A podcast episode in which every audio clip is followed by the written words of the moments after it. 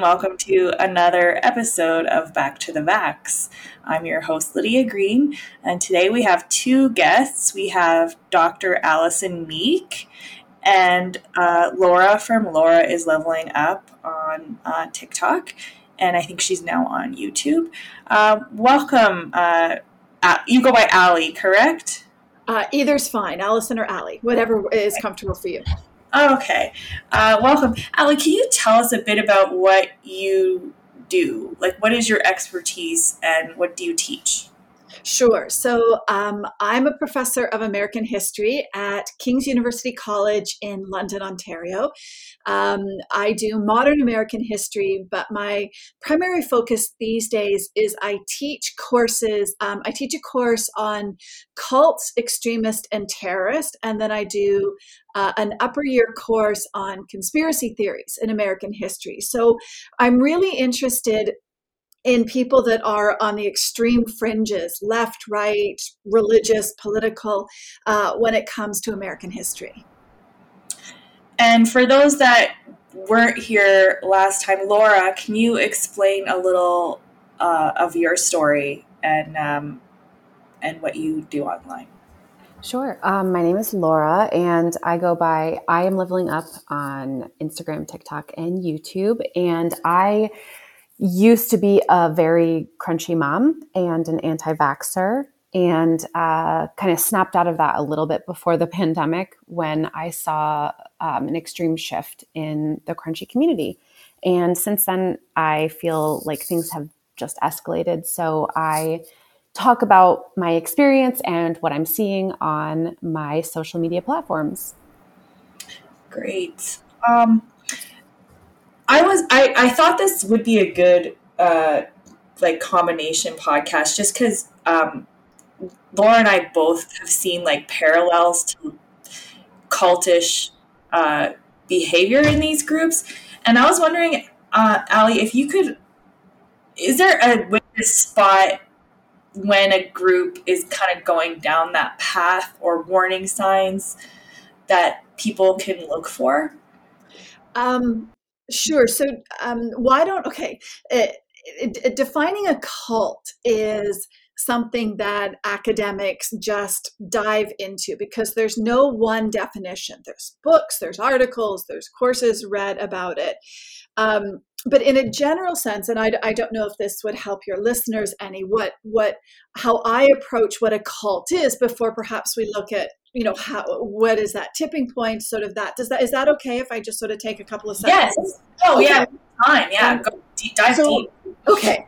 Um, so in a, in a very general sense uh, what a cult is is a group of people who come together like-minded individuals that believe that they alone have the answers to life's big questions and it's whether those questions are theological or spiritual. There tends to be some sort of religious or theo, theo, uh, theological or spiritual element involved in it.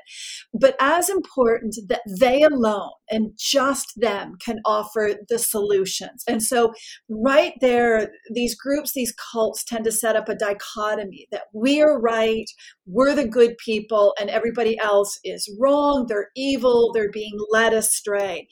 Most of the groups that would fit that definition of a cult are harmless. Some are not. I think the ones that we in history identify are, are the really dangerous ones, the deadly ones. So, um, Charles Manson and the family, that of course went on the killing spree in the late 1960s. Uh, Jim Jones and Jonestown, the largest mass suicide in American history in 1979 in the, in the jungles of Guyana.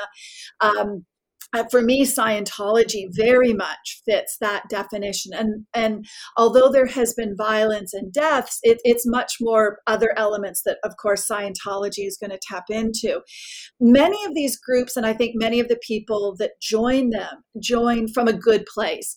Um, there's a group that's been in the news lately called NXIVM. Um, this is sort of a multi um, level marketing group. It has a lot of sexuality connected to it. This is the one that Allison Mack, a lot of actors and actresses have been brought into. Uh, and one of the former members says nobody ever sets out to join a cult. You join a group that you believe is doing good, is doing good for yourself, is doing good for the world. Even Jim Jones and, and People's Temple began from a place where they wanted to have a church community, a Christian church community that was integrated, um, that brought together African Americans, white Americans, Latino, Asian Americans. And then, of course, the darker elements begin to happen to that.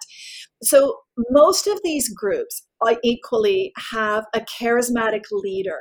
Um, in some cases, there's leaders, but in most of what we again historically define as a cult, there is a single leader, but then with an inner circle, a group that surrounds largely him. In some cases, there's women. So, where does it go dark? Where does it become dangerous? In a lot of cases, it has to do with the leader. It has to do with the leadership. So, Jim Jones and Jonestown, the People's Temple, um, as as the power, as his power began to grow, his psychopathy began to come out. He was addicted to drugs. He was addicted to alcohol, uh, and he becomes incredibly manipulative equally i think for a lot of them it has to do with fame it has to do with money and, and i think that's something we're going to get into in a little bit. Equally you know one of the questions what dif- what differentiates a cult and a religion? There's an element of abuse that comes into play whether it's physical abuse psychological abuse sexual abuse or financial abuse some of that abuse comes from the leadership. Um, they're the ones who actually met out that physical, psychological violence. Uh, Charles Manson, for example, used sexual violence as a way to control um, his members. Equally, though, you start to get violence and abuse perpetrated by other members. Um, partly it's a way for members to show their loyalty to the leader, to the leadership, but I think it's also a way for those who have so little control to take some control. So the older members, the more established members, will be the enforcers for the newer ones. And, and again, it's a way for them to have a sense of control. It's a way for them um, to show their loyalty. Um, but as important, that abuse can be self abuse. Uh, the actor Jason Beghe uh, who's in Chicago PD. He was in G.I. Jane. He did a very famous YouTube uh, video when he had just left Scientology. And he said the worst abuse came from himself, that he brainwashed himself, that he so bought into Scientology that he believed when things were going right for him, when he went clear, when he got an acting role, it's because Scientology worked. When things went wrong, it's because he screwed up. And it becomes that self fulfilling element that you see in a lot of this cult behavior. Equally, though, these groups become a problem when there's an isolation. And, and, of course, it could be physical isolation Jonestown was in the jungles of Guyana. Um, it could be psychological um, uh, isolation that takes place, that the outside is considered evil. Um, you are the only ones who are good. You're going to get God's great good graces. But I also think you start to get information isolation um, where you are told, well, don't look at that internet or don't follow those experts. Don't listen to these type of people. They're wrong. They're going to harm you. And so in order to get to that best place, which is how these groups sell themselves, there's a sense that our way is the only way and, and every way else that you do it is dangerous. So there's a group thing that begins to come into play that you are right and everybody else is wrong. And then I think the last thing that begins to happen with sort of the darker call, uh, uh, these cults, these groups, is again that ultimate sense of obedience, that ultimate sense of control, that you give your time, you give your money, you give your energy because you believe in this cult. And that's where they get you. This is where you get stuck because the more money that you give, the more time that you invest, you become deeper and deeper invested. How do you walk away from that? How do you, after you've turned your back on your family, after you've brought your children into this, or you've harmed your children, after you've paid millions and millions of dollars, as those in Scientology's and Scientology have done, how do you then say, oh, you know what, I was wrong? and just kind of walk away from it. And, and this is something the two of you obviously have a great deal of experience, but it makes you the outliers because you are, I think, one of the things that cults are so good at doing is bringing you in and giving you a sense that you cannot get out that you will be punished, you will be shunned, you will have your back turned, uh, your family will turn against you. And so it's it's actually easier for some people to stay than in fact to leave so in many ways that's what defines in the broad way uh, what we, we define as as a cult wow uh, just like listening i there's so many things you said that resonated uh, with me. But I'll I'll ask Laura what what do you think of that? Oh, okay. So um, if it wouldn't have been annoying, I would have been typing to see how I could audit um, Allison's class because that was really interesting. Um, the last thing that you said about easier to stay, um, I felt that in my soul when you said that because it's something that I've never really thought about. Um, but I made the connection instantly when you said it, and it wasn't the the shunning wasn't so explicit with them, but it was more. Um, what's the harm in continuing this lifestyle? Because the alternative would be that my family would get cancer and die. Yeah, the invisible enemies um, in in crunchy life. Like there's so many things that we're we've been drilled to be afraid of. It it's like this fence that keeps you in because you worry. Well, if I do this, then I like Laura says, you know, my kids could get cancer or um, other illnesses, and every toxins are everywhere. Like it just becomes this fence that kind of keeps you in. You don't even need group members to do that.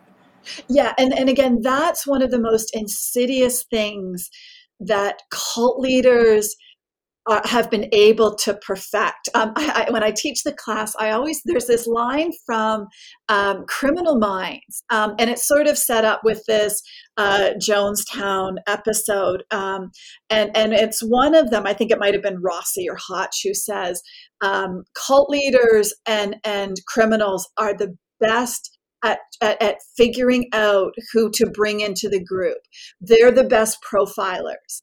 Um, and, and, and what cult leaders do is they, they create this structure and, and they bring people in, and then the members themselves become the gatekeepers. They're the ones who set up the fences. And, and that's what makes it so difficult because you could say, okay, well, and one of the projects that I'm working on is people that have escaped white nationalism and skinheads. And some of it is eh, figuring out that they have been lied to but a lot of it is is also then they say okay i did this to myself but i can't do it to my kids i can't do it to my family members but that leap that they're then able to make because as you were both saying is you have convinced yourselves in the anti-vax the crunchy that if you do X or you eat X or you inject X, you are actually doing harm. And then how do you then say, oh, no, no, no, I was wrong, and are willing to give your child the MMR vaccine or the COVID vaccine when you have con- been convinced and then taken it in your soul, in your heart, that you are hurting them if you do X, Y, or Z as opposed to saving their life. And it's a such, and I hate to use this phrase, it's a brilliant manipulative psychological tactic that these groups use, and they absolutely do it deliberately. Agreed. Yeah. I get dozens of comments like that every day from people who say, well, you've just doomed your children. Like, congratulations for making the dumbest decision that you could do by getting them vaccinated. And for, I think, anybody who hasn't been crunchy or anti vax, brushing that statement off would be so easy. But for me, it jars me every time because in the back of my mind, there's always that thought like, what if I made a mistake? What if they are right? And I made this horrible mistake in turning away from that lifestyle. for me, it why I was able to leave was because it got so bad for in my personal life um, because I'm a perfectionist and I and I take everything you know like I try to live by all the rules and by the end everything tasted like poison and I couldn't enjoy food because I knew there was something bad about everything. And so I was like really in this stringent restrictive lifestyle that was basically hell. And i i think honestly my mental health could have declined to the point of serious consequences. And it did. I mean it got really bad. But i had to in order to get better i had to entertain that i could be wrong. And that was the only reason. But had if i didn't have those consequences i'm not sure i would have left or taken a chance on leaving if that makes sense. It, does. And, and i think that's the other thing that um, these groups are very good at doing. I, I, think it's also, and and it's so strange these days. There is is is so much of a crossover between my study of cults and my study of conspiracy theories and my study of terrorists and my study of conspiracy theories, which is freaking me out on a whole different level. But what you have is this commonality is we live in a really scary world. I mean, the world is just scary because there are no absolutes. There is no black and white. There is no good evil. It's so gray. And what cult leaders, extremist leaders, terrorist leaders are, are so effective at doing is to say, no, in fact, it is black and white. It, there's good and there's there's evil. This is good. What we are doing is good and it's purely good, and everything else is evil. And, and and again, when I think when you're confused, when we're scared, when we're searching, that's appealing. And, and one of the other things, and, and because I was thinking about when we were talking before doing this podcast about what are the, some of the signs, um, what are the the things that we see in the crunchy world, the anti-vax world that have these cultish elements that are coming into play part of the problem, particularly in COVID, particularly when it comes to science communication, but particularly when it comes to COVID, is how bad the public health officials, by and large, there have, of course, have been exceptions, how bad they have been at communicating. Communicating that vaccines have never been 100% effective. They are good and they are important and they have saved millions and millions of lives, but they're not a silver bullet. That I know here in Canada, um, when the vaccines were first rolled out, the government says, take the first, first vaccine that you could get. And it was like the Hunger Games for those of us trying to get vaccinated. And people were on Twitter saying they've heard this pharmacy. And of course, for most of us, it was AstraZeneca. Um, and so we all went out, my age group, we all got AstraZeneca. I had every single side effect of AstraZeneca and the vaccine. I had heart palpitations, the rash, and all the rest of it. And then the government comes out and says, "Oh, if you if you can, don't take AstraZeneca because it's got these side effects." And, and those of us that study these extremists just i mean you could the collective head bashing because the messaging was so bad. Um, you know, yes, there there are side effects. Well, I was I've had deathly side effects or near deathly side effects from penicillin. It doesn't mean that people should not be taking penicillin. The messaging around all of this has been so bad. And then you add in, and, and, and hopefully we're going to get to this in more depth, is those cultish leaders of this anti vax crunchy movement who are so good at playing this game, who have perfected the psychological elements of this game.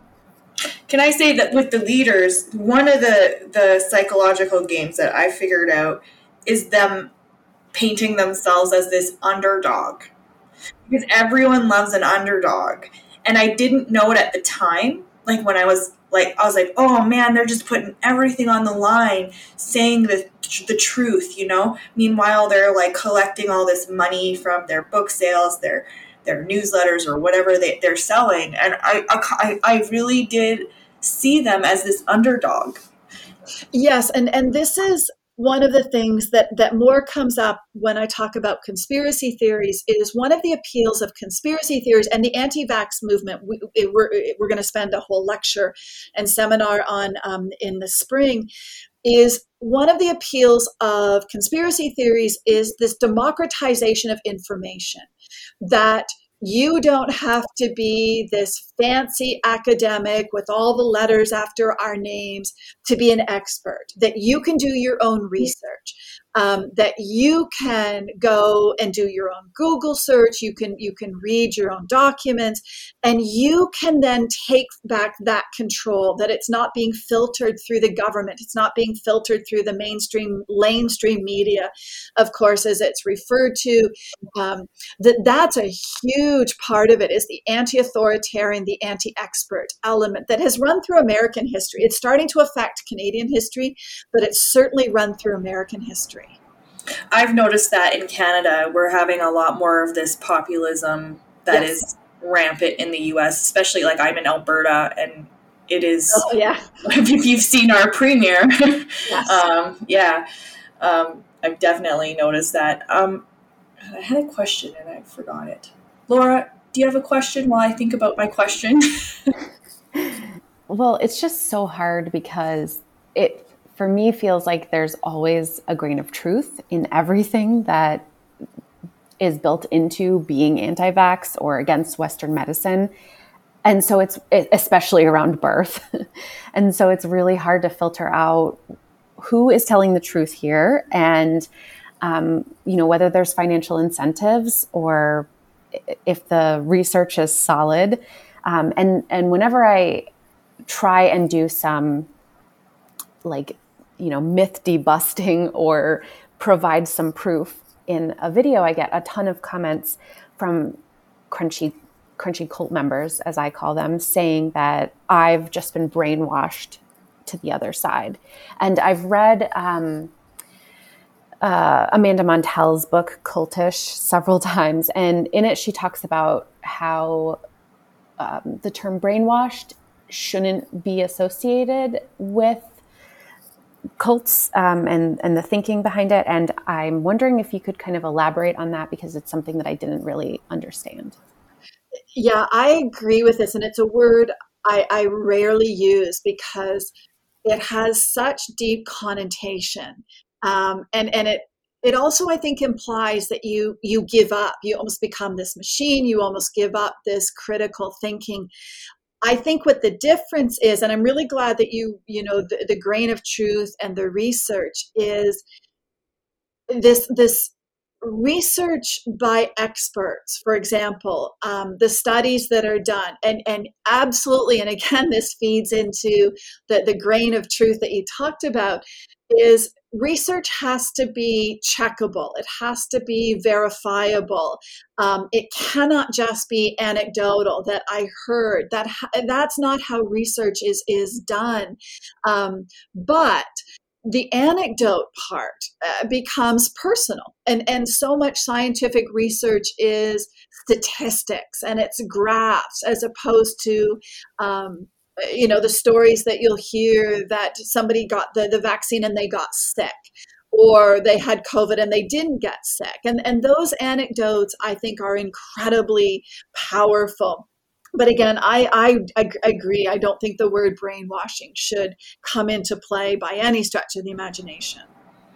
Another thing i was it came to me is if you want to see if if you're in a community versus a cult is break the rules and see how they treat you. Because I noticed that when I was in the crunchy cult, like if a woman was having a hard time, let's say breastfeeding, and she wanted to use formula, like the amount of flack she got for simply feeding her child was awful, you know? And uh, yeah, it, it, you really can't break the rules of the cult without suffering the consequences. Yes, in, in a very, very basic way. Um, this question that comes up what's the difference between, as you said, a group and a cult or a religion and a cult is what happens when you try to leave. What happens when you try to question? Um, academia is all about questioning. It's what, in fact, we are constantly doing. Science is all about questioning. Did you think about this? Well, what about this? Well, what if this doesn't work? And cults, again, are that black and white, not just how they see the outside world, but within. That's the control, that's the obedience that is very much required. And if you break it, well, then you're part of the problem. You're not part of the solution. It's that group thing that becomes a, a, part of it. And you just don't want to introduce any questions because then things fall apart because the world isn't black and white. For some people, breastfeeding is the way to go. For others, they have to use formula. And and you know, it's it's there's no right wrong that comes in, but there certainly will be shaming that you're going to get. Yeah. And and, and what's worse is like maybe they have to use formula and they don't. Yes. And, and so and like that has happened in in crunchy life where and these these wellness cults is that children have actually suffered serious consequences because the parent is trying so hard to live by the cult doctrine. Yeah.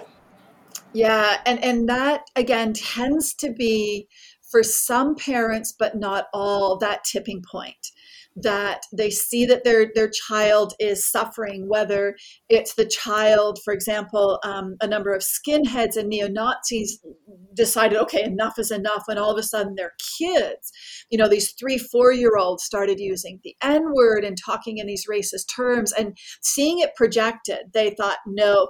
For others, they leave because their kids are getting sick um, whether because they're being denied medicine, whether it's Jehovah's Witnesses or some of the polygamous groups. Uh, they're like my kid, and and this is actually why a number of groups, for example, Scientology, for the longest time, uh, if a woman got pregnant, they were forced to have an abortion because if you're a mom, if you're a parent, if you're a decent mom, a decent parent, you you, you know the, the dual loyalties um, and you can't have that. There's only supposed to be loyalty to the leader, to the group, to the ideology. Um, and the minute you start to question it, what else then are you going to question? And and once you start to get those doubts in your head, it's hard to turn those off. I've noticed this theme, and Laura has too, that you know all roads kind of lead to Rome. In that, a lot of these like wellness ideologies and new age spiritual ideologies are leading into this alt right white supremacy movement. Laura, can you share a bit about your experience with that um, and what you've observed? Oof. Yeah. Um, so I guess recently it's been uh, very apparent just how linked the the crunchy lifestyle is. And I had heard for a very long time about the wellness to white supremacy pipeline, but I didn't I and I thought that crunchy might be like a branch of that sort of, but that not everybody who associated themselves with the crunchy lifestyle would be a part of it. Um, and and then I kind of saw that if if you are aligning yourself with the crunchy label and if you are doing a few of the practices that are touted as crunchy and are specifically labeling those as crunchy practices, it's sort of inevitable that you're going to bump into these white supremacists at the very, you know, the the, the upper echelon of crunchy extremism. And just by standing next to them, you are upholding the tenets of white supremacy. And it's something that I tried to discuss um, on TikTok, and the backlash was essentially uh, proving kind of that everything that I was saying was correct, and it um, it it feels weird to to say that because you know I'm, I might of course be wrong, but uh, everything that they were saying, like the jokes that they were making about being white supremacists, what the the lightheartedness with how they were referring to marginalized populations. You don't do that unless you are adjacent to white supremacy at the very least. That's really interesting, and and it's it's actually it, it's not that new. Um, in class, in the terrorism class, we were looking at some of the founding documents of the Aryan Nations, a, a neo-Nazi white supremacy group, and the students were really struck by the fact that part of the tenets was a healthy lifestyle, eating healthy foods, eating organic foods, and this was from the 70s. Um, and, and it and it goes back to the it goes back to the eugenics movement. It goes back to we have to well this argument, not we, but this argument that as white supremacists, you need that fit, healthy, white populist because you are supposed to be the superior race. Your body is a temple. For, for a man, your body is a temple to be masculine, to be a warrior. For a woman, you need that body as a temple to be able to have healthy children. It's all about that white race preservation. And of course, then as you're seeing today, this craziness with COVID vaccines, where the, the purebloods, that whole phrase is is coming out again um, you know, and that's right out of the, the Nazi playbook. It's out of the, the white supremacy playbook. It's out of the eugenics playbook that you've got to have this perfect blood that cannot be tainted by anything foreign. Um, and again, it, it, always, every time I see that on Twitter, um, and, and it went around social memes for a long time, is I put up the chemical, without showing what it is, the chemical breakdown of what a banana is um, and you know it shocks people saying oh my gosh see this is how bad vaccines are. And i'm like no this is a banana. Um, or on the flip side if you want natural well that's arsenic. You know and, and, and again it's that mindset that just because something is natural organic doesn't mean it's good. Um, and it's not understanding chemicals. It's not understanding chemistry or science. But again that's how bad our education system is. That's again where the failure of science communication is really coming into play with this and going back to the whole purity, because purity is definitely a, a theme in a lot of cults, and it's in the anti-vax movement for sure. Is like having a pure body, putting pure things in your body.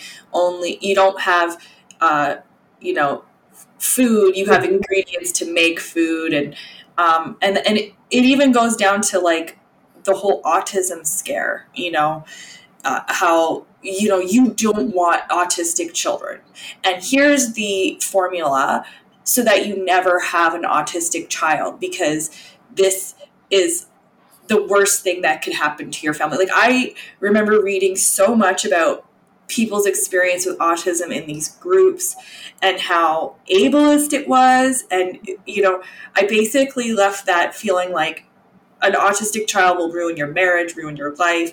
It, it, everything is the worst after that. Like so you on uh, uh, on all you know you don't want that. And so i didn't even see my own kids autism. Because yeah.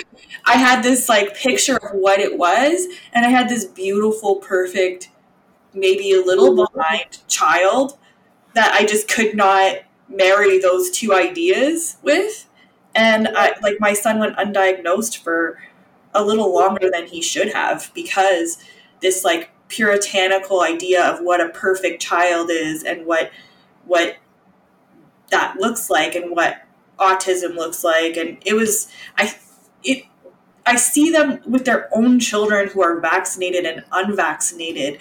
You know, they'll put their unvaccinated kids on this pedestal, you know, and make embellished claims like you know my my vaccinated kid didn't learn how to talk till they were five years old but my six month old unvaccinated child is talking at six months you know? Like just really out there embellishments of what it means. And I, I think it does go back to that like purity theme if that makes sense. Yeah oh absolutely. But it also then taps into that whole thing that's that's purely anecdotal um, you know and and this is the start of this whole modern movement that that is really sort of at the heart of what I think both of you um, became a part of with with Andrew Wakefield and the MMR um, vaccine that of course has has brought back measles and polio's coming back and um, diphtheria in the yeah, diphtheria. Australia it's it's all of these horrific things and again this was all somehow because autism well the, the community that he tapped into were autistic parents parents of, of children with autism because autism was so badly misunderstood. There was no social supports. There was very little medical investigations. And these parents who had come together in these grassroots communities saw a savior in, in Andrew Wakefield. Of course, his study was so horrifically done and badly done. He loses his medical license because of it. And, and, and at the heart of Andrew Wakefield is he did this purely because he had his own MMR vaccine and he needed to discredit the one that was being used by the NHS. It was all about money for Andrew Wakefield. Um, and yeah, the students we read Robert uh, Kennedy's um, work that's being done, his whole thing about uh, vaccines and autism, and the students in that class who who are on that the spectrum are outraged because they are seen, as you just said, as somehow the worst of the worst. That a child dying of a horrific preventable disease is better than these smart, intelligent, articulate individuals, my students who are on the autism spectrum. And it's extraordinary. And when they start to read that, the sort of the light bulbs start to go on a little bit. Yeah, it's I the ableism in that community. And the other thing too is like when I did leave and then I talk about my son, um, they have answers for that too. Like they can't entertain the fact that maybe their lifestyle isn't this magic wand to prevent every horrible thing and that these things still happen. And um, they'll tell me, oh, it's the vaccines I got. Yes. Or that he doesn't have real autism. Yes like the, those are the two things I hear when I talk about my son from anti-vaxxers. Oh, absolutely. And again, uh, so the, one of these questions, you know, what are the signs to be aware of? How do you get out? Is how do you actually have a, a, conversation with individuals within? Because you will prevent present them with evidence you will present them with common sense you will present them with the studies and they will say but and, and the goalposts are always moving and, and there's always an answer. So okay you you did this and your son still has autism well it has to be this as opposed to well no we're still trying to figure out you know the causes of those on the autistic spectrum um, but you know looking out for eh, the leaders of this group and and i don't know um, if either of you have seen it if your listeners have have heard of it there was a very good study that came out of a group uh, called the center for countering digital hate called the disinformation dozen um, mm-hmm. Yes. So this has been a, a, very good study with well backed up evidence that shows where so much of this anti vax, anti COVID, uh, crunchy, homeopathic um, information is coming from. And it comes basically from 12 people who are pushing it. And most of those 12 people, and their names your listeners, I'm sure, will be well aware of Joseph Mercola, Robert Kennedy Jr., uh, Elizabeth, Sherri Tenpenny, who have made millions and millions of dollars selling supplements and selling homeopathic um, uh, supplements and all of this sort of stuff. But of course, we're the ones who are arguing against it that are always accused of being the big shill or the shills for big pharma and somehow getting rich out of all of this. Um, so, I, you know, I think one of the things, one of the, the signs to be aware of is are those who are pushing these alternatives are they making money um, do you have to sign up? Do you have to pay to get the information? Um, do you, are, excuse me are they pushing these these supplements for you to buy where does that money go is it regulated and i think those are the questions again if this these individuals who pride themselves on being independent thinkers and free thinkers and not being swayed will take that and apply it to what you're being sold within this community. And and does it pass those tests of again who's making the money? Where does this information come from? And begin to maybe ask those of, of that community ask those questions. It's funny because they'll say oh big pharma big pharma. But like i've interviewed researchers that work you know in in universities and in even you know pharmaceutical companies and it's not like they're making millions of dollars to work no. as scientists it's a very um, modest income. Like they are not making hundreds of thousands of dollars doing what they do. It's no. that's not how it works. No, and it also um, there was so there. I, I, teach at the University uh, King's University College, which is part of the University of Western Ontario, and there was something. Uh, the Gates Foundation just provided um, some money for one of the scientific departments, and of course, ah, see, well, there's there's these scientists that are getting rich that's not how university funding works. When, when a scientist, when a researcher gets a big grant, the scientist, the research doesn't get that money, it goes to the university. And then a lot of that money is used to pay for labs, it's used to pay for graduate studies. It's also used to pay for the philosophy department or the history department. That that this is not people getting rich when it comes to getting these foundational grants. So again it's just an ignorance in terms of how these grants work. And part of that is our fault. Part of it is us not explaining where this money comes from. Um, so dr peter hotez who of course has been one of the great voices about trying to get people vaccinated he only gets money as his university salary. That's it. He doesn't get any money for his media um, uh, uh, his media um, uh, when he's involved in the media or doing an interview. Um, that's it so he's not sitting on on a huge pile of money and i keep joking to people that accuse me of being a shill you know i would love to have the phone number of the finance department of big pharma because i'm obviously owed millions of dollars and that would be really nice you know, to pay for Christmas and to do landscaping. But yeah, it's just my university salary. Yeah. I would be honored if Big Pharma would offer to sponsor me. I'd be like, absolutely sure. yeah. But I want to go back and talk about the disinformation dozen a little bit sure. because I have made videos about this. And one of the one of the things that I, I mean, I've made videos about each individual person, and mm. there are a few things that really irk me. But one of them is Dr. Mercola. You can no longer find any of the pseudoscience that he's peddling on his website. You have to go to his website and subscribe yes. in order to get into the special library, as he calls it, because his information has been suppressed by the government. And if it was available online in a free capacity, he would be locked in prison for, you know, telling the truth. Um, and that's not that's not how the internet works. No. um, so it's just fascinating to me. And um, when I when I posted about that and about Erin Elizabeth and the holistic dead doctors conspiracy, Erin Elizabeth came after me. It, she just dragged me Welcome and to the club. She came in on Twitter. Oh yeah. yeah, so she, she, was posting on Twitter just the meanest things she could say, like my eyes are so far apart, and um, you know, I needed to wash my hair. It just, yeah, it it says so much about a person when you go after somebody for those specific things, and they're just like, you know, constantly proving themselves as part of this negative community.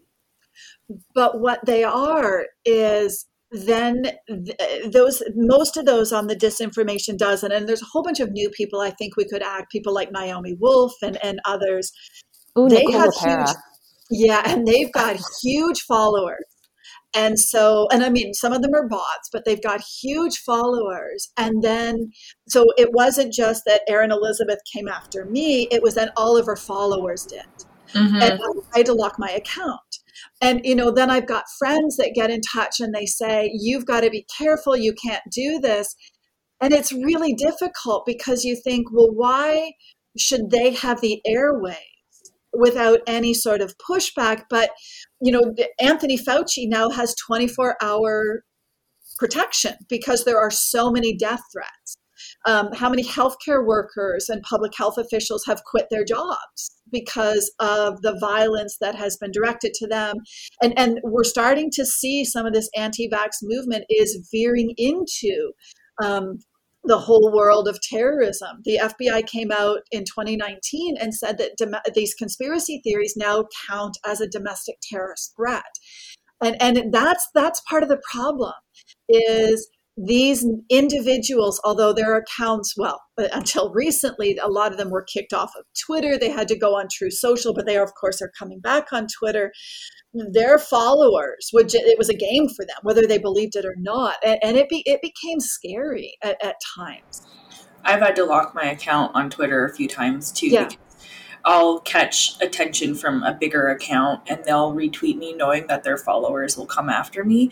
Recently, it was um, uh, um, I actually had people inbox me yesterday because they're like, oh, because I, I mentioned that she's now their shiny new token and she has basically alienated any pro science people by um, emotionally reacting to uh, accounts that um, she's been basically like stalking with sock accounts and all this stuff, allegedly. Um, I don't want to say for sure, but uh, she mentioned me because I, I mentioned that she was a shiny new token for the anti-vax movement, and um, she was not happy. And and uh, she's been mentioned on Tucker and um, by Alex Berenson, who has hundreds of thousands of followers. And they're like, you might want to lock your account. And I was like, if Alex Berenson comes at me, I am just going. I have this screenshot where he gets bofed, which is like an internet meme, and it's really immature. But I'm like, anybody from that group comes at me, I'm just gonna reply with this screenshot. So but I'm like, in my experience, they're not going to because they don't like interviewing. They don't like drawing attention to people that left their cult. Like, it's very rare. I usually get blocked first if I enter a discussion because they don't want to hear from someone that left. They want to like silence those people first, I think. Yeah, I usually get the attacks. And again, I think it shows the level of research that some of them are capable of that say, well, how dare a medical doctor argue that vaccines are good? And of course, then I sort of point them to my Twitter biography mm-hmm. um, that says that I'm a professor of history as opposed to uh, a med. And then I always get the, and you know, there's a lot of sexism, there's a lot of mm-hmm. misogyny mm-hmm. involved. Um, the doctor in quotation marks, which of course I say is, you know, so 2019 with Dr. Jill Biden. But yeah. Um, you know, there's there's that whole stuff that that exists as well as I think women um, are, are easier targets or are perceived to be easier targets, particularly online for a lot of this stuff. I'll get sexual harassment sometimes too. Yeah. They'll say like really nasty things to me. Yes, and it's usually about appearance, and so mm-hmm. it, it is. And and again, but it, it's that to me again should be that easy symbol about okay, you might not be in the type of group that you think you're in or the type of group that fits. If you truly believe that you're an independent thinker, if you truly believe that you're doing independent research, then why are you simply parroting? what this individual has has told you and then it, then the goalpost usually move uh, in, in some way um, but it's also i think a real failure that particularly in the united states people don't understand what the first amendment is um, and that you know Twitter is not. I mean, the First Amendment says Congress shall pass no laws that prohibit free speech and all the rest of it. Twitter's an independent country, and again, pre Musk and all the rest of it. Yeah. Um, it, it, it again is just that failure of education that comes into play. I, I have so many so many thoughts and questions, but um, it, with regard to the First Amendment and the Second Amendment, yeah. I mean, how can we how can we even have a conversation with these people? How can we? Uh, because I mean, first of all, uh, it's like we're not allowed to participate in the First Amendment. We're not allowed to say what whatever we want to say. but they are, and they are to the extent that they can supersede the, the rules of the internet as well. Um, and then we're also trying to talk to people who believe so strongly in the Second Amendment that you know it trumps everything. So some some of the research, um, because the study of conspiracy theories, and this is sort of veering in, into that, but also the cult uh, issue um, is part of it. This what the studies are showing is you don't talk to them, but it's more asking questions. It's more, you know, why do you believe this? Where are you getting your information from? And and maybe trying to get them to to take that step back and to think because I think at the heart of this with conspiracy theories with with cults is people are missing something in their life whether it's fear or they're searching or they're lost and and these groups offer easy solutions to very complicated problems. And so if you can figure out what is really going on um, you know why is it that people are so convinced that 9-11 was an inside job or that this group or that group or one of the government agencies killed Kennedy or you know pick a conspiracy theory. What is it that's really where is that fear coming from? Do they believe it's government overreach? Do they believe for example the false flags that of course Alex Jones is getting in such trouble with with Sandy Hook this fear of gun control that that's the bigger issue that's coming into play. And maybe to get them to identify it but then to ask them about their research. Where are they getting it from? Um, you know, is it backed up? Is it repeatable? And asking more of the questions. The other thing that constantly comes into play that you see in these studies is that when people do come out and they do begin to say, you know what, oh, maybe I was wrong maybe this doesn't make sense. The worst thing you could do is to say, I know I told you so uh, because then it's the shaming as opposed to um, you know just be welcoming and let them come out at the pace uh, or to ask the questions at their pace. And i truly believe the minute those little seeds of doubt are planted for some people for for a lot of people that's going to be the opening wedge. And if you could just figure out where those little seeds of doubt are and and sort of push down a little bit on them and to grow those seeds that might be how we turn the corner. But conspiracy theories have existed in the United States since the beginning of the country. So we're never going to do away with them. No. The problem with, with these is, of course, they're deadly. Uh, you know, people are not getting vaccinated. Polio is coming back. 89 children died in Samoa just before the COVID outbreak because, again, of the anti. Yeah, exactly. All of that, you know, the pushing of the vitamin K. We're going to have a whole generation of kids that are sick. And again, as, as older people that are, are fighting back against some of the anti vaxxers have pointed out, this generation doesn't remember what the iron lung is like. And that starts coming back and that might be a bit of a wake up call but but how many people are going to be injured before we get to that place? And that's the problem with the anti-vax movement is that they they claim to have all these solutions that you don't need vaccination. Like you know, if you cut yourself and you put flush it out with hydrogen peroxide or whatever, it's colloidal silver, you can't get tetanus. And I like to share this story about a farm boy whose parents did just that, and the boy ended up with tetanus. You mm-hmm. know, so obviously these things that they recommend don't necessarily work and prevent tetanus because this farm boy had tetanus and and then they'll say well they made they probably didn't do it properly then. Like it's uh, he his his suffering could have been prevented with a vaccine. Yeah. But the other thing too that that laura raised and she's absolutely right is a number of times in in these groups in these cults in these conspiracy theories there is a grain of truth. There there is an element of questions legitimate questions that need to be asked. Um, there's legitimate questions about what goes into our food. Um, you know, are there too many chemicals? Is it overly processed? Is it unhealthy for us? That's legitimate. There's legitimate questions about how on earth did the government miss the Al Qaeda attack on 9 11? Those are legitimate questions. So they're absolutely right. The problem is when they sort of get co opted by somebody's agenda, whether it's for their own political issue or financial issue, that's where things really start to go off the rails. And that's where it becomes dangerous because, you know, things go wrong and, and these leaders are going to sit back and say, well, they can't so much these days. Um, but some of them would say, well, you know, I never said to do X. I was just asking questions. I was just putting information out for people to consider.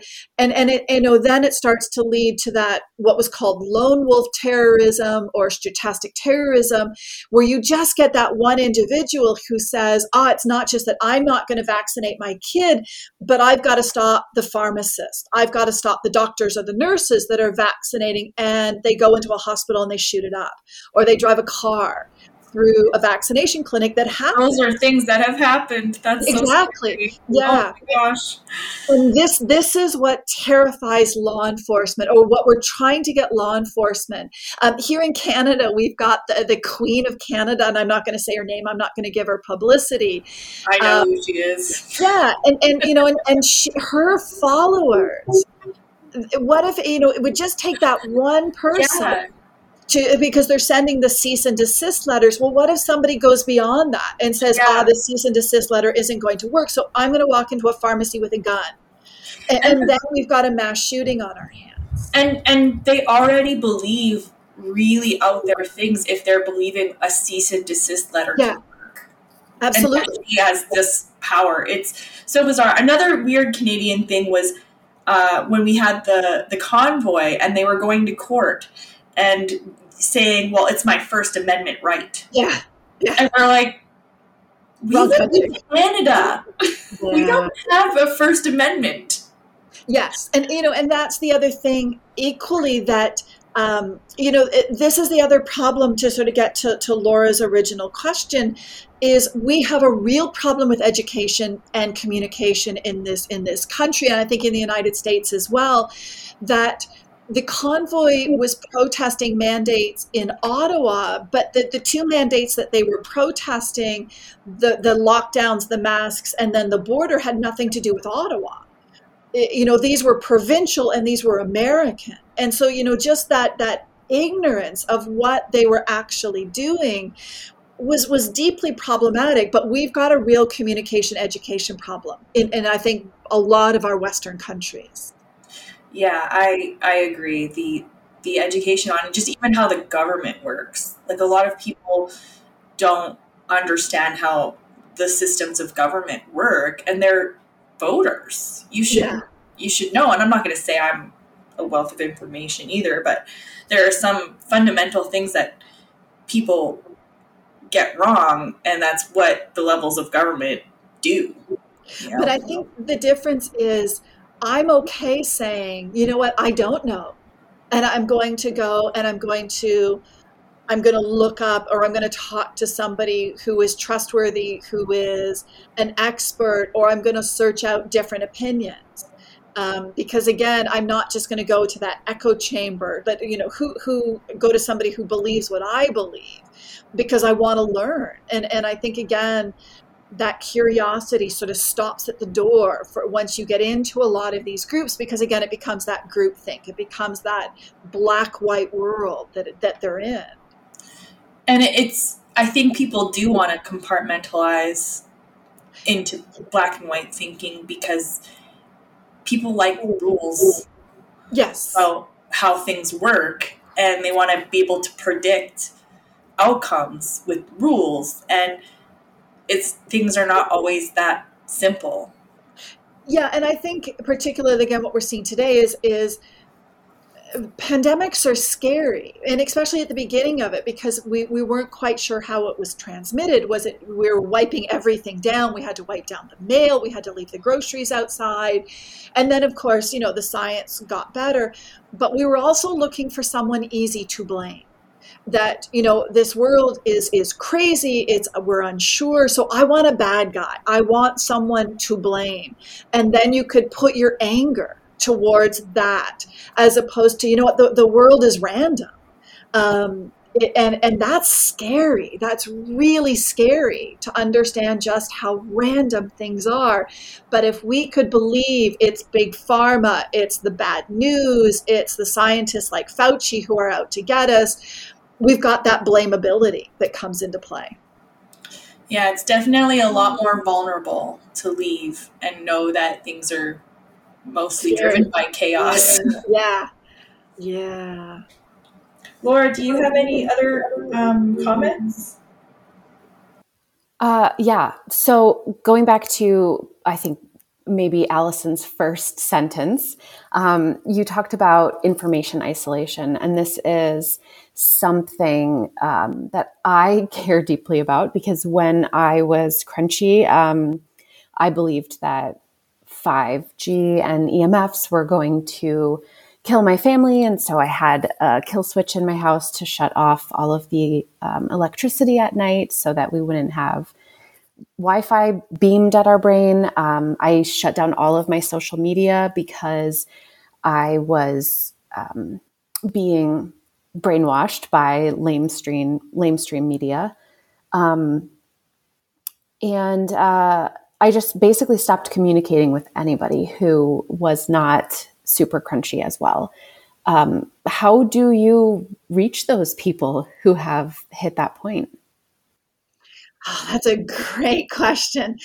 And again, you know, there's there's an element in in truth in it. I am always shocked. So um, my boyfriend, my partner, um, has Siri on his phone, and he and I will just be talking, and I will say to him, Oh, we need to get dog food.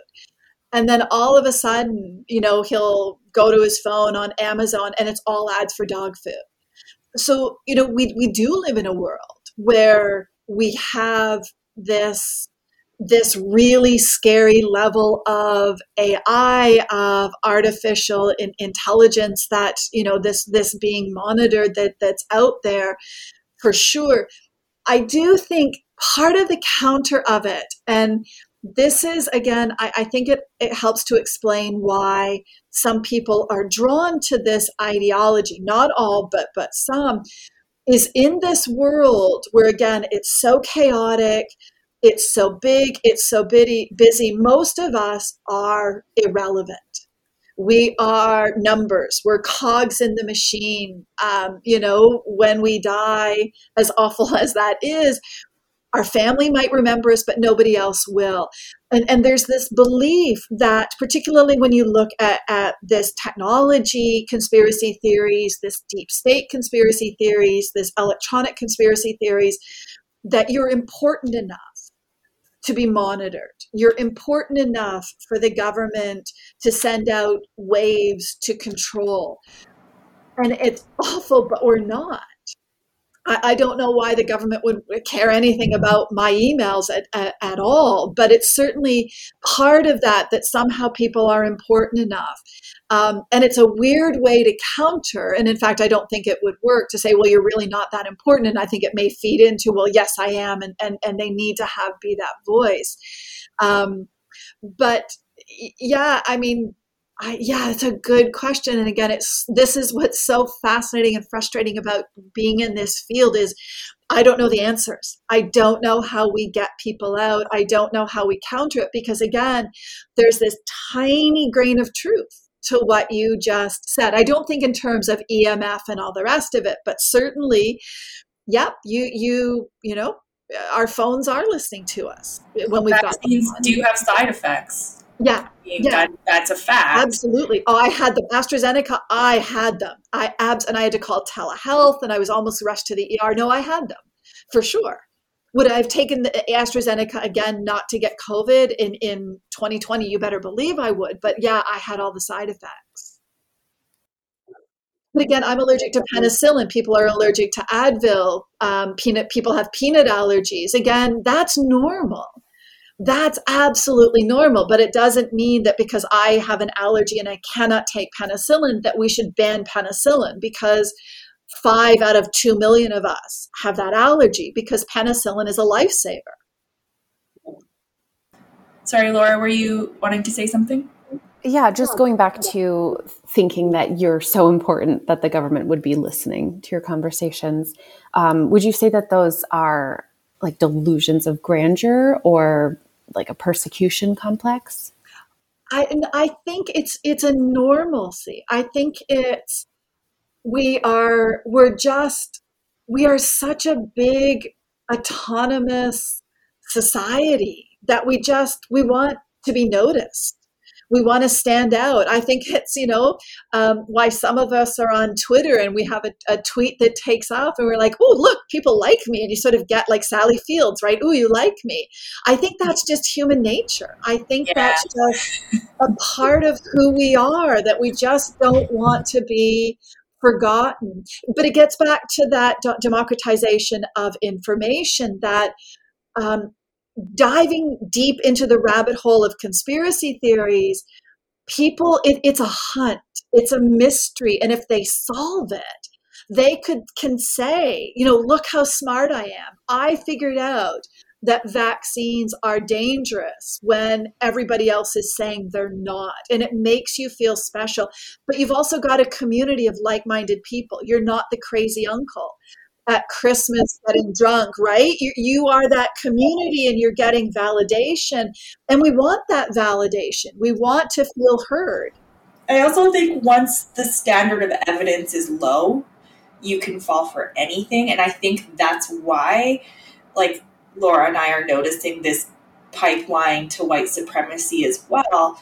Um, because you get, you do, you get addicted to feeling like you know more than everybody else. Um, I certainly skated on that path a little. Uh, you know, in 2017, I started really getting into the intellectual dark web. I'm sure you're familiar with what that is. You know, it's um, Bret and Eric Weinstein, it's Jordan Peterson, it's Dave Rubin, it's all these, and Joe Rogan was, you know, definitely pivotal in starting that movement um, by platforming these people. And um, it definitely goes down that path. And I don't like Jordan Peterson was like very uh, uh, saying like, well, if I can't control who likes me, if white supremacists like me, maybe I can talk sense into them. But I think you can judge people by the fruits of their labor. And I've run into enough of these IDW followers to notice that they all have like an underlying um, contempt for anything different from them. Yes. Yeah. And it's, uh, it, I always, this is one of the great ironies is um, we always get accused, those of us on the outside, of being sheeple.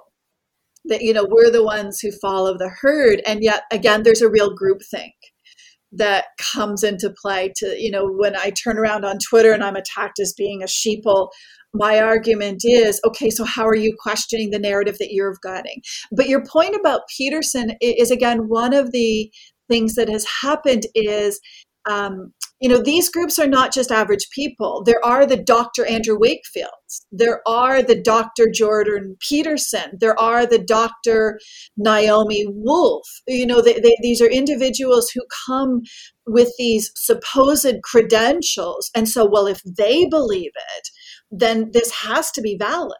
Now, again, Naomi Wolf got completely torn to shreds on live public radio because she couldn't read a historical document, and her whole book was was blown up to be uh, based on a false premise.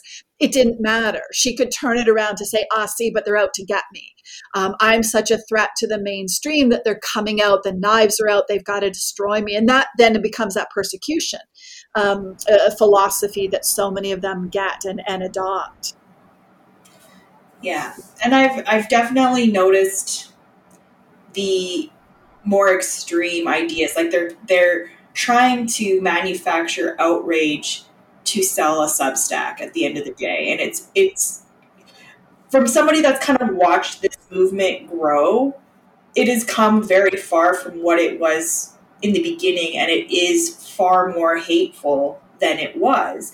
And I think it's because outrage sells.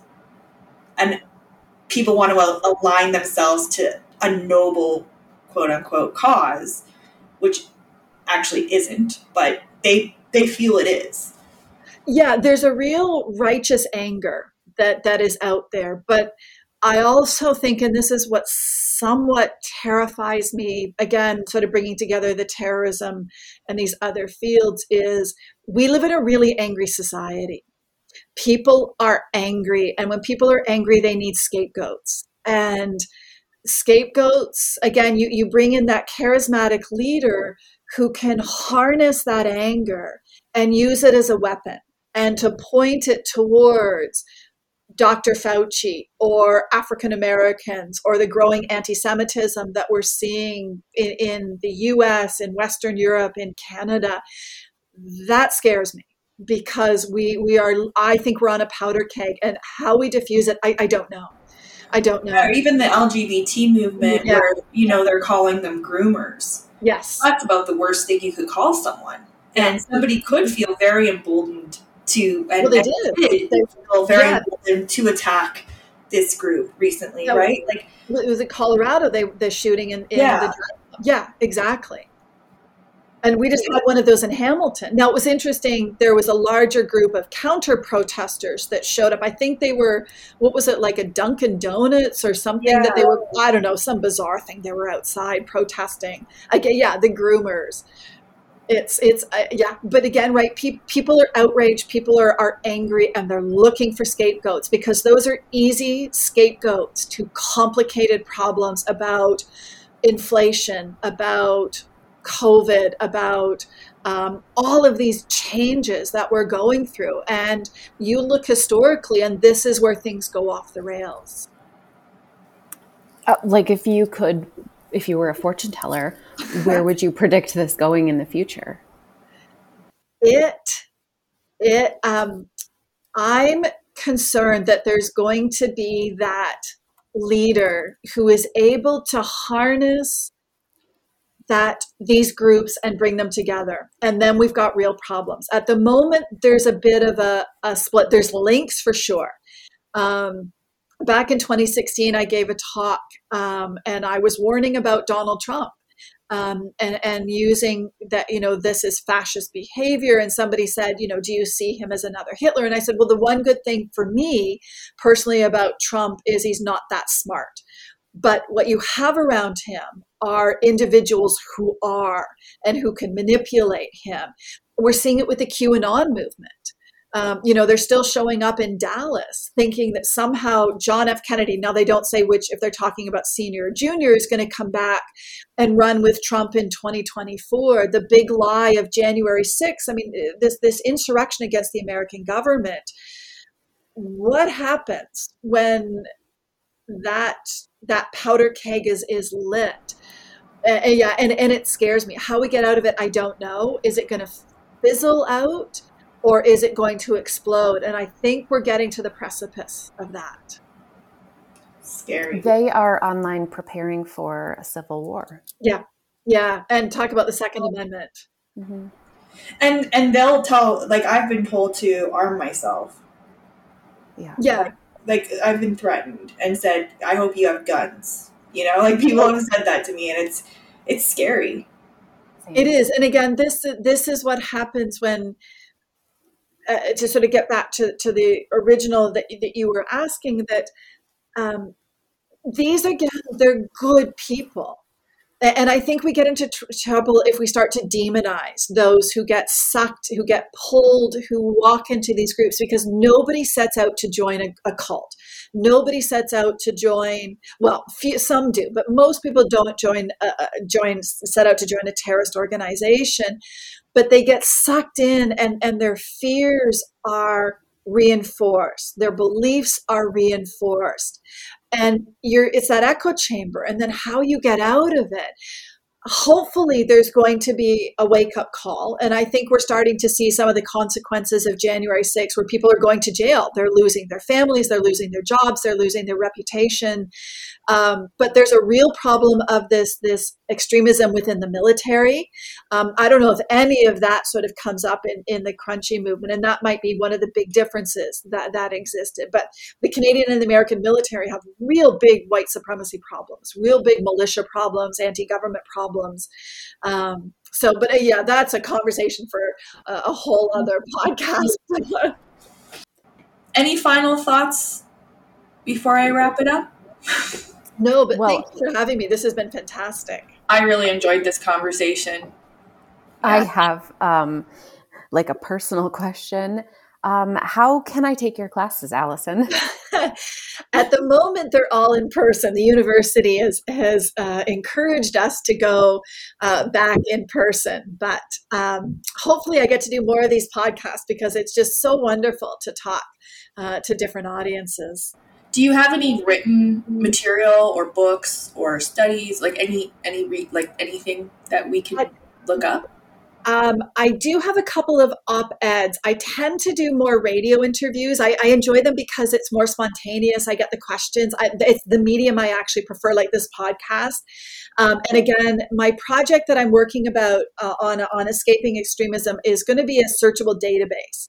Um, but it's becoming big because the good news is a lot of people are leaving, uh, but just trying to put these together. So as soon as I, I'm closer to that, I will definitely let you know. Thank you. Thank you so much, uh, Laura and Allison, um, for joining me today. I, I, I think this is a really important conversation. Well, thank you for having me. And it's lovely to meet both of you. Thank you so much. It was it was so great talking to you and meeting you, Allison. Same thing. And I will see you on Twitter and on yeah. social media. Yes. yes. Yeah, you should join Twitter, Laura. It's, it's I'm gonna have to. It's a blast. Yeah. All right, bye everyone. Bye, bye everyone. Bye. Thank you.